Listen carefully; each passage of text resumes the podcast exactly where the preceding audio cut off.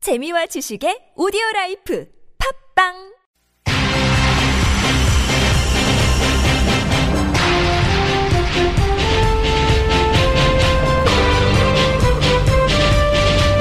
색다른 시선 김종배입니다.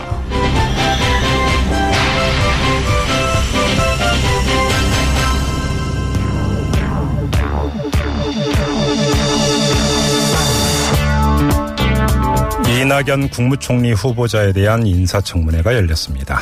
아들 병역 문제, 기자 시절의 칼럼 문제, 위장전입 문제 등등 신상검증이 주로 시도가 됐는데요.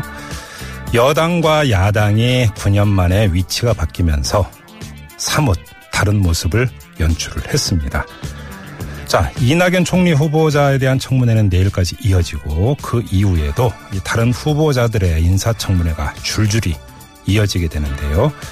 자, 무엇보다도 필요한 자세는 과거를 돌아보는 것입니다. 야당은 여당일 때, 여당은 야당일 때를 되돌아보는 자세가 정말 절실합니다.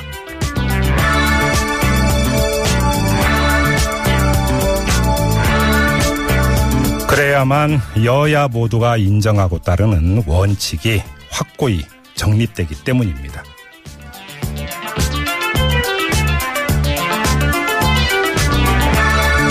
여러분 안녕하십니까? 색다른 시선 김종배입니다. 오늘도 우직하게 하루를 정리해드립니다. 색다른 시선으로 꼽은 오늘의 이슈부터 만나보시죠.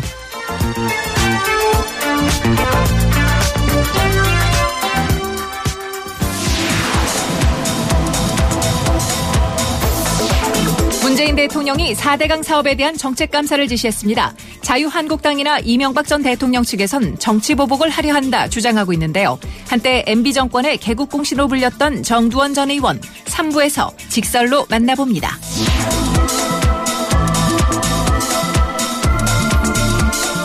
오늘 국회에서 열린 인사청문회에서 이낙연 국무총리 후보자 아내의 위장 전입 사실을 인정했습니다. 강경화 외교부 장관 후보자도 위장 전입 논란에 휩싸였는데요. 위장 전입 문재인 정부 첫 조각에 발목을 잡을까요? 백병규의 뉴스엠액에서 제대로 진맥해 봅니다.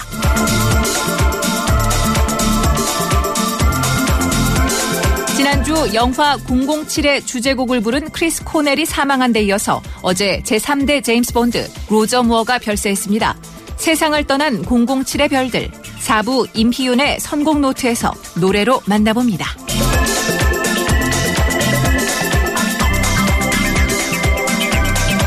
오늘 군사법원이 동성애자 장교에게 유죄를 선고했습니다. 무분별하게 동성애자를 만나 군 기강을 저해했다는 것이 이유입니다.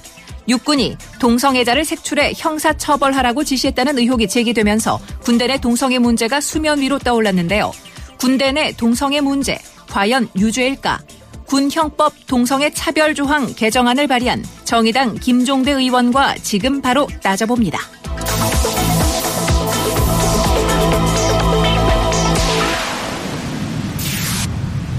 네, 의원님 나와 계시죠? 네, 안녕하세요. 네. 자, 군 법원이 이 대위에게 유죄를 선고하면서 이렇게 밝혔습니다. 잠시 그대로 읽어드리면 이 장교로서 모범을 보여야 함에도 적극적으로 추행 행위를 했고 게이 데이트 어플리케이션을 통해서 무분별하게 동성애자를 만나서 군 기강을 저해했다. 바로 이건데요. 군 기강을 저해한다라는 판단 어떻게 보세요? 참 세계 토픽감이라고 봅니다. 음, 그리고 마침 오늘 대만에서 동성애 결혼 합법 판결이 나왔거든요. 예. 그래서 지금 전 세계 외신이 두 개의 뉴스, 음. 대만과 한국의 사례를 대비시켜가지고 속속 파전이 되고 있습니다. 예. 도대체 이 문명 시대에 음, 그것도 뭐 군부대 공공의 장소도 아니고 예. 바깥에서 음, 어, 상호 합의에 의해 사적인 공간에서 이루어진 일을 들춰내가지고 예.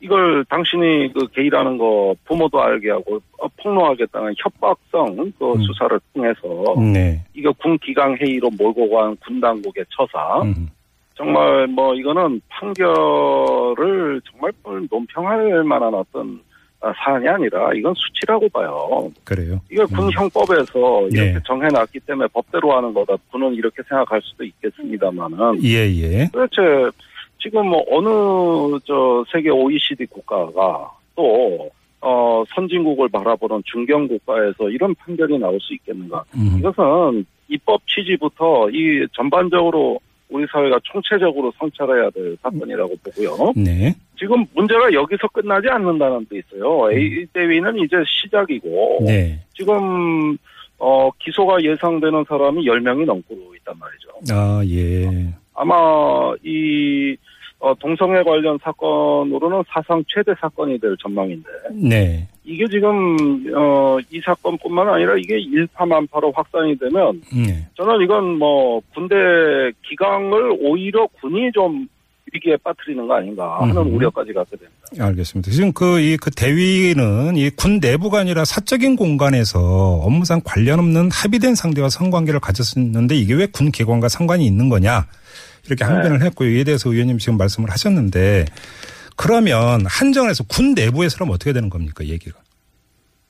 아니 군 내부에서 이번에도 네. 그 어, 동영상을 SNS에 올린 데서 문제가 시작됐고 예. 어, 또 그거는 이성간이건 동성간이건 사회의 어떤 그 법적인 테두리를 넘어서 또는 공공성이 있는 네. 이런 어떤 그 공간에서 이루어졌다면 처벌 대상이 됩니다. 그건 동성애 이성애 문제가 아니에요. 네.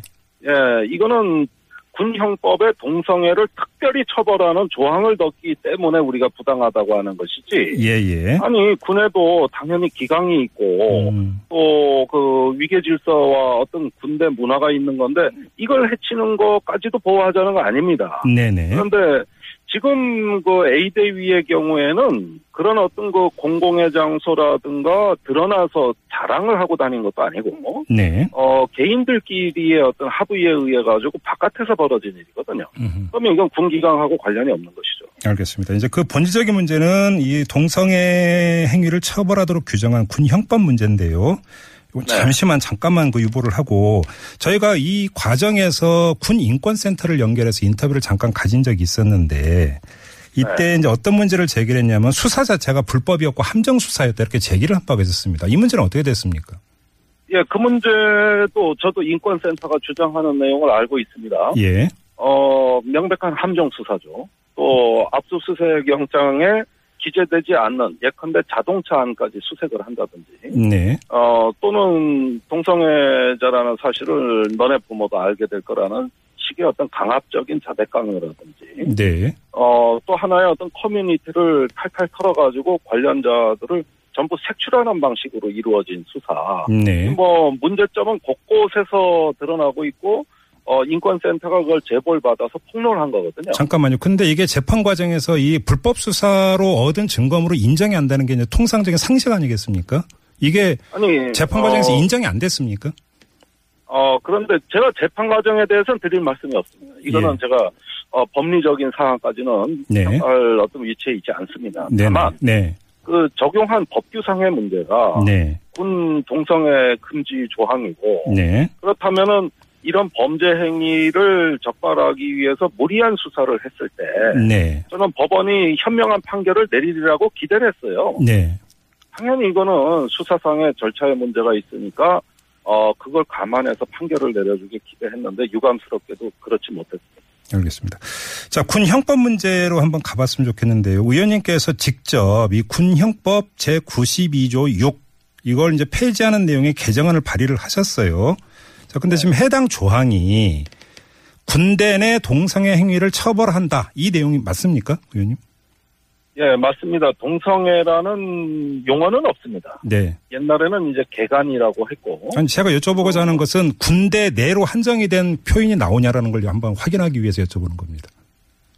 어 군대 내라는 표현으로 돼 있지 않고 금지한다고 돼 있습니다. 군대 내라고 하는 장소상의 제한이 없습니까? 이 조항에. 그러니까 이거는 장소에 대한 제한이 아니라 신분에 대한 제, 제한입니다. 군인은 절대 군인은 예, 군인은 절대 네. 안 된다. 예. 안 된다.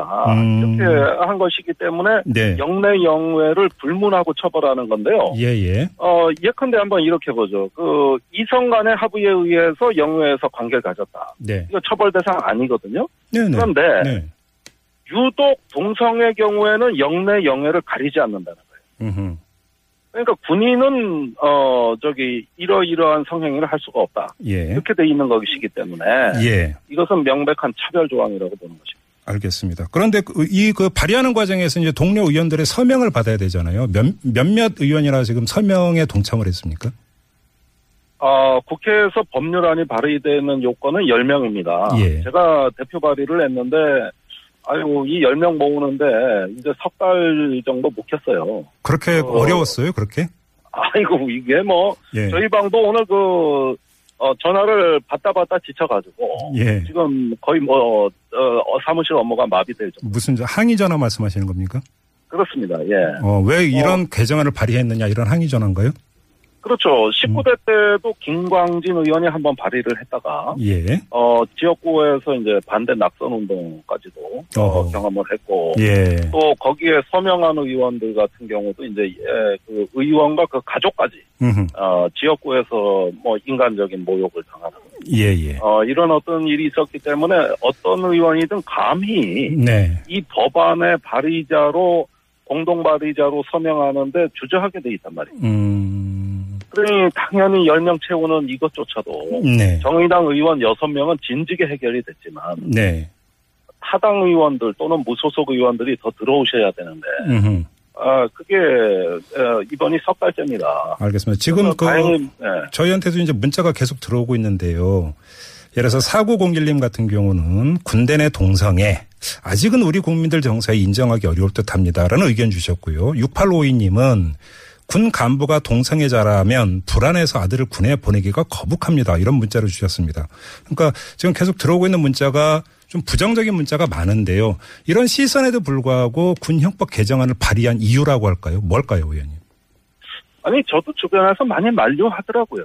음. 예, 또 많이 불편한 일들이 발생할 것이다. 네. 근데 뭐 제가 지역구가 없습니다. 우선 비례대표 의원이. 예, 예, 예. 어 그다음에 저 저는 뭐 특별히 이런 어떤 동성애 문제를 연구한 전문가도 아니에요. 음. 그러나 아니 상식적으로 발의하지 않을 이유가 도대체 뭐냐? 어, 음, 아니 어 상식과 합리성에 의해서 하자는데 네. 아니 이런 어떤 그 군기문란에 대해서는 동성이건 이성이건 처벌을 받아야 된다. 예, 예. 근데 왜 동성애자만 찍어서 차별하냐? 음, 이렇게 그 이런 취지라면은 깊이 연구할 것도 없이 네. 상식에 의해서 하는 것이다. 음. 마침 때마침 아, A 대위 사건이 벌어졌고 예. 분명히 이제 처벌이 예상되는 시점에 더더욱 좀 마음이 조급해지더라고요. 아, 그래요. 근데 지금 아까 이제 그 동료 의원들의 설명 받기도 참 힘들었다고 했는데 그럼 통과 가능성이 거의 없다 이렇게 봐야 되는 거 아닐까요? 그러니까 이렇게 보시면 돼요. 예. 그 이런 발의자로 공동 성명하는 건 거의 정치적 자살행위 같더라고요. 네. 그러면은 어, 다음 선거를 생각하지 않을 수 없는 네. 이 그 의원들의 이제 어떤 현 주소가 아닌가 생각이 됩니다. 음, 저는 통과를 낙관하지 않습니다. 네. 그러나 지금부터 이런 노력이 쌓이지 않으면 언젠가 우리 사회에서 성소수자에 대한 인식이 바뀔 건데 네, 네. 다 선진국도 그런 과정을 거쳤는데 음. 이런 노력을 안 하면 더 지체될 거 아닙니까? 예, 예. 알겠습니다. 어, 그렇다면 쌓고 하나씩 자꾸 쌓아나가는 과정이 있어야지. 외국은 어때요? 아니, 도대체 이런 논쟁들은 이제 거의 정리가 됐다고 봐야죠. 사실 예. 미국이 클린턴 대통령 때 이 문제를 해결했잖아요. 아, 예. 어, 전 세계적으로 뉴스가 됐죠. 음. 그런 다음에 자유민주주의 국가라면은 대부분 이 문제는 다 졸업을 한 문제예요. 아. 그리고 그 많은 어떤 그 연구에 의해도 징병제 국가 또는 모병제 국가에서도 동성애가 군기강을 저해한다는 증거는 없다. 그래요? 네. 이런 실증적 연구들이 다수가 나왔고 음흠. 유엔에서 네. 어 2012년 또 음. 2015년 네. 어, 두 차례에 걸쳐서 우리한테 이 군형법을 개정하라고 권고가 있었죠. 아, 예. 음. 2016년 논평에서도 어, 한국의 그 동성애 금지 어, 군형법은 명백한 인권 침해다. 네. 어, 이렇게 지적하는 일이 있었고. 이제 앞으로 매년 이런 어떤 그 국제사회의 압력이 네, 네. 우리한테 더 가해질 거라고 저는 생각하고 있기 때문에 알겠습니다. 예, 이제는 중견국가의 품격을 갖춰야 되더라고. 네. 자, 군 형법 문제는 이 정도로 가름을 하고요. 자, 오늘 그 안- 그 청와대 국가안보실 1차장, 2차장 인사까지 있었습니다. 이러면 이제 안보실장, 외교부 장관, 물론 국방장관과 통일부 장관 아직 그 뭐 인선이 나오지는 않았습니다만 외교 안보라인에 이제 윤곽이 드러났는데요. 어떻게 평가하세요, 의원님은? 예, 1차장, 2차장, 어, 1차장은 이상철 교수, 성신여대 어, 교수요. 예. 예, 예비역 소장이고, 예. 2차장은 김기정 연세대 교수. 네. 예, 이 두 분은 제가 잘 압니다. 음. 어, 어, 그분들이 쓴 글 논문 또 여러 가지 그 지향성을 잘 알고 있는데 예. 문재인 정부 색깔에 딱 맞는 인사다. 그럼 무슨 말씀이세요? 우선 그 군 출신이라고 하는 이상철 처장의 경우에는 어, 상당히 그 학식이 있는 말하자면 정책형 장교 출신입니다. 아, 그리고 군비 통제나 이 북핵 관련해 가지고 직접 북한과의 협상에도 나갔던 예. 음, 네네. 말 그대로 반군인 반외교관이거든요. 나, 예. 그런 만큼 사고가 굉장히 유연하고 음흠. 김기정 교수야 뭐 저 문재인 캠프에서 어, 외교안보 정책을 설계했던 당사자거든요. 예, 예. 어 그러면서 그 지금까지 2012년 또 올해 대선 음. 두 번에 걸쳐 가지고 외교안보의 그 틀을 세운 양반이기 때문에 예. 저는 문재인 정부의 색깔에 참 맞는 인사다 음. 생각합니다. 균형 잡힌 인사라고 평가를 하시는 거네요, 그러면? 균형 잡힌 인사입니다. 그리고 군 출신도 이제 왔기 때문에 위기 관리 문제까지 해서 네. 어 이제 추가 비서관 인선이 이루어지겠습니다만은 네. 어 안보 외교 통일 세개 축이 어, 균형을 맞춰 나가는 네. 이런 어떤 적절한 어, 포진이라고 평가하고 싶습니다. 알겠습니다. 자, 말씀 여기까지 듣도록 하죠. 고맙습니다, 의원님. 네, 감사합니다. 네. 지금까지 정의당의 김종대 의원과 함께 했고요. Check out, check out, check out where I'm coming from. Yeah, Joe Bread. 색다른 시선 세상을 바라보는 법 진짜는 진짜를 알아보는 법 오늘 뉴스를 들어볼까 진실을 따라 미래를 그려본다 오늘의 뉴스가 바로 내일의 역사 Show me the news 네. 강양구 브리랜서 기자 모셨습니다. 어서오세요. 네, 안녕하십니까. 강양구입니다. 네. 네. 오늘 첫 소식은 청문회 소식인가요? 그렇습니다. 네. 문재인 정부의 첫 인사 검증 무대인 이낙연 총리 후보자 인사청문회가 오늘 열렸습니다. 이게 내일까지 가죠? 아. 네. 음. 집권 여당인 더불어민주당과 자유한국당을 비롯한 야권이 9년 만에 공수교도에 나서서 그렇죠. 오늘 하루 종일 화제가 되었습니다. 입장이 이제 바뀐 거죠. 네, 인사청문회에서는 이낙연 후보자의 아들 병역 면제 의혹, 증여세 탈루, 뭐 배우자의 그림, 위장 전입 등 그간 제기된 의혹을 이 한국당 의원들이 중심이 되어서 공격을 하는 모습이었습니다. 예, 예. 예, 오늘 이낙연 총리 후보자는 여러 가지 의혹들 중에서 위장 전입은 시인하고 사과를 하기도 했습니다. 네. 예, 그동안 인사청문회 때 공격에 앞장서왔던 민주당 의원들이 또 이 후보를 감싸는 모습을 보여서 네네. 이 정권 교체가 실감나는 광경이었습니다. 네네. 네, 이 박지원 국민의당 전 대표가 이 오늘 오전에 TBS와 라디오 인터뷰에서 한 말이 또 하루 종일 화제가 되기도 했습니다. 일종의 정치 원로라고도 할 수 있는데요. 해줄 때는 깨끗하게 해주는 게 좋다.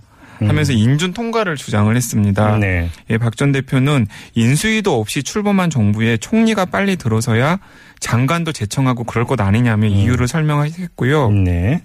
또 오늘까지 2주가 되었는데 문재인 대통령이 너무 잘한다. 막힌 것을 뚫어주고 가려운 것 긁어주고 하면서 네. 이렇게 연일 이 극찬을 이어가고 있습니다. 아무튼 이제 청, 청문회 이제 결과가 어떻게 되나 이건 이제 표결까지 가는 거니까 임명권이 네. 표결까지 가니까 일단 내일 또 2차 청문회가 예정이 돼 있으니까 뭐 한번 예, 다 지켜봐야 될 것 같습니다. 자또 인사가 있었습니다. 네, 그렇습니다. 문재인 대통령은 북한군 최고 전문가로 꼽히는 이상철 예비역 육군 준장을 국가안보실 1차장으로 임명을 했습니다. 이 국가안보실 1차장은 국가안전보장회의 NSC 사무처장을 겸하고 있습니다. 예. 네. 그렇기 때문에 NSC 사무처장에 북한군 전문가가 임명된 것은 문재인 정부가 향후 안보 전략에서 남북 간 군사회담이나 평화 군비 통제 업무에 중점을 둘 것으로 보입니다. 예, 예. 예, 지난 정부 때까지 외교안보 수석 역할을 할 2차장에는 김기정 연세대 교수가 임명이 되었습니다. 네네. 이 김기정 교수는 대선 당시부터 문재인 대통령의 외교안보 분야의 핵심 브레인으로 활동을 지금 해왔습니다. 음, 이 얘기 이제 외교 안보 수석의 역할까지 2차장이 겸한다 이런 말씀이시죠? 네, 그렇습니다. 알겠습니다. 조금 전에 뭐 인터뷰했던 김종대 의원 같은 경우는 균형 잡힌 인사 이렇게 호평을 하던데요. 네, 예, 제가 보기에도 균형 잡힌 인사로 보입니다. 알겠습니다. 자 노동 관련 뉴스가 있네요. 네, 이 노동 문제에 크게 관심이 없더라도 유성기업 이름은 들어보셨을 그렇죠, 것 같은데요. 그렇죠. 네네. 흔히 노조 파괴의 대명사라고 불리는 그렇죠. 기업인데 현대자동차 주식회사와 현대차 직원들이 이 노조 파괴의 대명사라 불리는 유성기업과 공모해서 부당노동 행위를 저지른 혐의로 기소가 되었습니다. 이번에 기소가 된 겁니까? 네, 그렇습니다. 이 뉴스는 지난 몇 년간 계속 나왔던 뉴스인데요. 네, 그래서 의회에서 여쭤보는 거예요. 네. 그 유성기업 노조 와해 작업의 실질적 배우라는 우혹을 받아온 현대차가 네. 6년 만에 사법 처리를 받게 된 것입니다. 참 오래 걸렸네. 그런데 네. 대기업이 협력업체 노사관계에 개입한 혐의로 기소된 것은 처음 있는 일입니다. 아, 또 그런가요? 네, 그렇습니다. 예, 예, 예. 그래서 이 현대차의 개입 증거를 손에 쥐고도 6년이나 불기소 처분 등 미온적인 태도를 보이다가 이번에 이 기소를 한 검찰 역시 늑장 기소라는 비판을 피할 수 없게 되었습니다. 음, 이 사실관계를 좀 따져보면 오늘 노동시민단체가 지난 19일 이 대전지방검찰청 천안지청이 노조법 위반 혐의로 현대차 구매본부에 채모 실장 황모 팀장 등 4명을 불기소, 불기소 기소하고 법인체인 현대차 주식회사도 기소한 사실을 알렸습니다. 예. 이 노조법은 이 사용자가 노조를 조직하거나 운영하는 것을 지배하거나 개입하는 행위를 음. 명확하게 금지하고 있습니다. 6년 동안이나 묵히다가 왜 이제서야 기소를 했을까요? 그것도 참 이상한 생각이 그것이 들게 정말 합니다. 궁금하죠. 네. 그냥 물음표만 찍읍시다. 네. 네. 노동 관련 뉴스가 하나 더 있네요. 네, 이것도 비슷한 맥락입니다. 음. 문재인 정부 들어서 정책 기조에 발맞춰서 기업들이 비정규직 해소에 나서고 있는데요. 어, 그럼 반가운 소식이죠. 네, LG U 플러스가 이르면 다음 달 중에 72개 외주 협력업체 비정규직 직원 2,500명을 정규직으로 전환하기로 결정했습니다. 예. 이 통신업계의 오랜 논란거리였던 비정규직 고용 환경이 전환점을 맞을 음. 것으로 보이는데요. 좋은 소식들이 계속 있습니다. SK 브로드밴드도 지난 23일 자회사 설립을 의결하고 예. 하청 대리점 직원 5,200명을 정규직으로 고용하기로 했습니다. 네. 또 KT는 이미 장 2015년 10월에 자회사를 설립해서 협력사 직원 4천 명을 직접 고용한 일이 있고요. 이 그러니까 이 비정규직이 이제 대부분 이 설치기사분들 이런 분들 얘기하는 거죠. 그렇죠. 대리점 직원이나 설치기사분들. 네, 잘된 음. 일이네요. 네. 자, 이어가지고 또 어떤 뉴스 있습니까? 네, 대기업 일감 몰아주기나 담합, 대형마트의 갑질 등에 대한 처벌이 대폭 강화될 전망입니다. 예. 이 김상조 공정거래위원장 내정자가 불법 행위로 인한 불이익이 매우 커지는 방향으로 과징금 제도를 개선하겠다는 입장을 내놓았습니다. 네.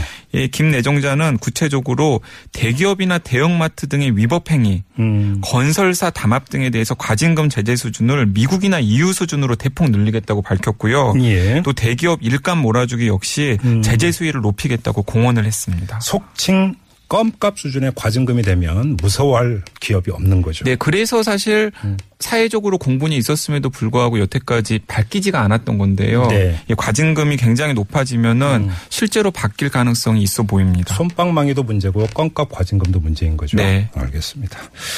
오늘 하루 종일 인터넷에서 화제가 됐던 한 국회의원이 계십니다. 네, 그렇습니다. 네. 우리나라만 화제가 된 게 아니라 네. 전 세계적으로 화제가 되었습니다. 노, 노룩 패스?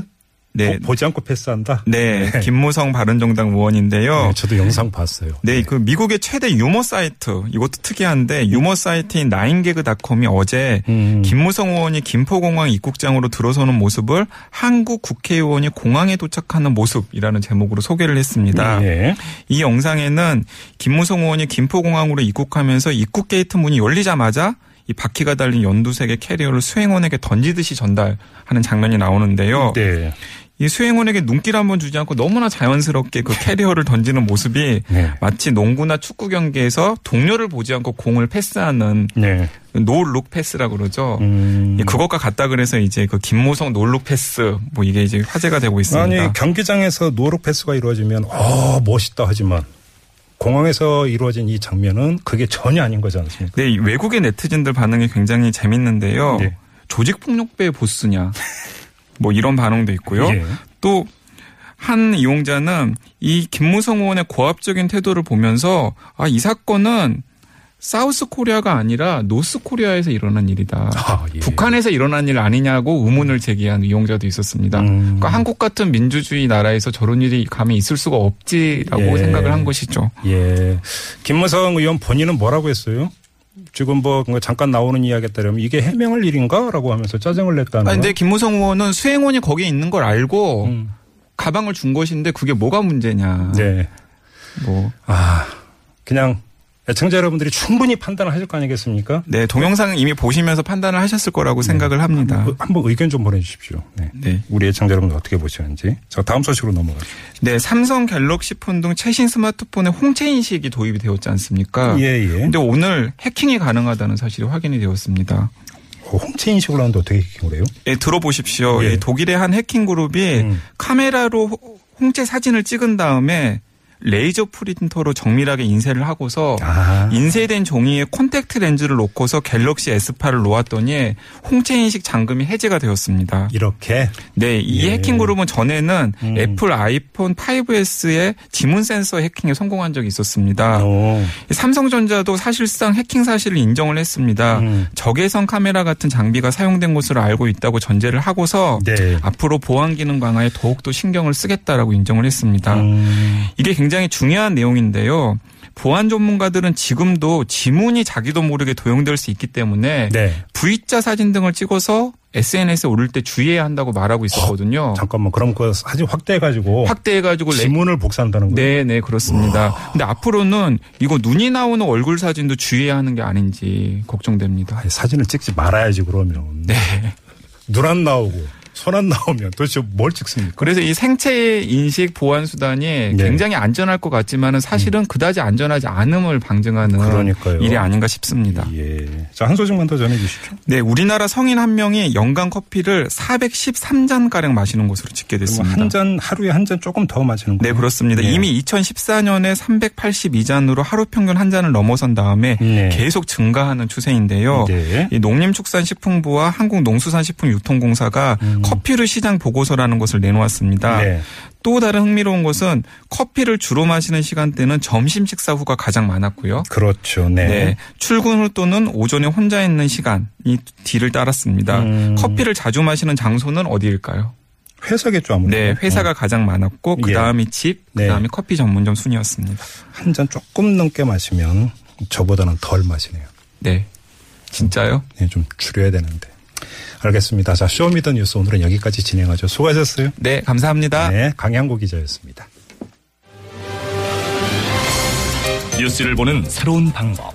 색다른 시선 김종배입니다를 듣고 계십니다.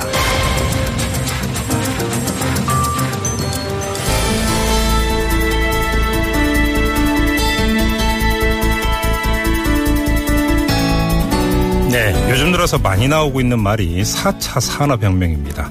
근데 도대체 이게 뭔지 구체적인 그림은 좀 잘 안 그려지고 있는데요. 자, 마침 이 내일과 모레입니다. 이틀 동안 이 4차 산업혁명의 핵심 기술에 대해서 논의하는 서울 디지털 서밋 2017이 열린다고 합니다. 여기서 이 4차 산업혁명의 기술을 서울시 도시계획이나 운영에 접목시키는 이런 방안이 논의가 된다고 하는데요. 그럼 좀 구체적인 그려질 수도 있지 않을까 싶어서 저희가 서울시 잠깐 연결해서 얘기 들어보겠습니다. 최영훈 정보기획관 연결합니다. 여보세요. 예, 안녕하세요. 네, 안녕하세요. 일단 이거부터 좀 설명해 주세요. 서울 디지털 서밋 이게 어떤 행사입니까? 예, 서울 디지털 서밋은 서울시가 국내외 세계적인 디지털 기술을 가진 기업들과 음. 4차 산업혁명 또는 요즘 스마트 시티라고도 얘기하죠. 이런 예, 음. 예. 부분에 대해서 어떻게 같이 협력 관계를 유지하고 사업을 같이 해나갈까 논의하는 자리입니다. 음. 네. 그럼 이게 올해 처음으로 열리는 거예요? 아니면 연례적으로 열리는 거예요? 아, 작년에 처음으로 실시했었고요. 네. 작년에 해보니 효과가 있다라고 생각해서 올해부터 정례화하기로 결정을 했습니다. 어, 그럼 이제 매년 열리는 겁니까? 예, 그렇습니다. 어, 그러면 올해는 주로 어떤 기업들이 같이 참가를 하는 거예요? 올해는 국내 대기업으로서는 뭐 KT, SK텔레콤, LG텔레콤 같은 유명한 통신사들 그리고 예. 뭐 이런 기술들을 얘기하면 흔히 떠오르는 마이크로소프트, 인텔, 아마존 이런 글로벌 기업들까지 오. 같이 참여합니다. 예. 뭐 제가 잠깐 설명을 드리면서 4차 산업혁명 기술을 어떻게 서울시 도시계획이나 운영에 접목시키느냐. 이게 주제다. 이렇게 이제 말씀을 드렸는데요. 구체적인 설명을 부탁드릴게요. 좀이 그림을 좀 그려주세요. 어떤 얘기입니까? 이 얘기가. 예, 기술 발전이 지금 너무 빨라가지고 일반인들이 다 따라잡기 힘들고 사실 전문가인 저희들조차 가끔 힘들다고 느낄 정도입니다. 공감합니다. 네. 예, 그런데 저희 정부 공공 부문에서도 마찬가지로 기술 개발을 적극적으로 하는 기업에 비해서는 아무래도 예. 속도가 좀 느리죠. 네. 변화를 따라잡기 힘들기 때문에 음. 기업들이 가장 기술의 첨단에 서 있습니다. 그렇겠죠. 그래서 예. 이 기술들을 가지고 저희가 서울시가 가지고 있는 여러 문제들이 있지 않습니까? 환경 문제, 교통 문제, 복지 문제 예. 이런 부분들에 어떻게 활용하면 좀 더 예. 문제를 완화하거나 해결할 수 있을까? 아. 같이 논의를 하는 자리입니다. 그러니까 예를 들어서 이건 너무 그러니까 그 수준이 낮은 것 같아서 근데 제 머리 한계로는 이게 최고인데요. 예를 들어서 이제 4차 산업혁명이라는 게 인공지능을 기반으로 하는 거잖아요. 그러면 네, 그렇습니다. 인공지능을 기반으로 해서 그래서 교통량을 분석하고 예측을 한다든지 이런 네. 것들 얘기하는 겁니까? 예, 그런 것들 다 포함하고 있습니다. 네. 예를 들면 올해 제안될 안건의 초안으로 나와 있는 부분에서는 아직까지도 저희가 밤에 골목길 다니기가 가끔 안전하지 않다고 느낄 때가 있지 않습니까? 아, 그럼요. 예. 예. 근데 사실 서울시 같은 경우에는 CCTV가 많이 설치가 돼 있죠. 예. 그래서 지금 현재 사람들이 전부 다 그 CCTV들을 관찰을 하면서 위험이 생기면 미리 대처를 하려고 노력하는데요. 네. 이게 인공지능 기술을 이용하면 선제적으로 사람들의 노력을 조금 도와주고 더 적극적으로 대처할 수 있지 않을까 생각합니다. 그래서 그런 것들을 같이 해보자고 제안하는 이- 인공지능 기술을 가진 기업들도 있습니다. 어, 그래요? 예. 그러면 그러니까 컨퍼런스나 이런 게 열린 다음에 이게 업무 제휴라든지 사업 제휴로도 연결이 될 수 있는 건가요? 예.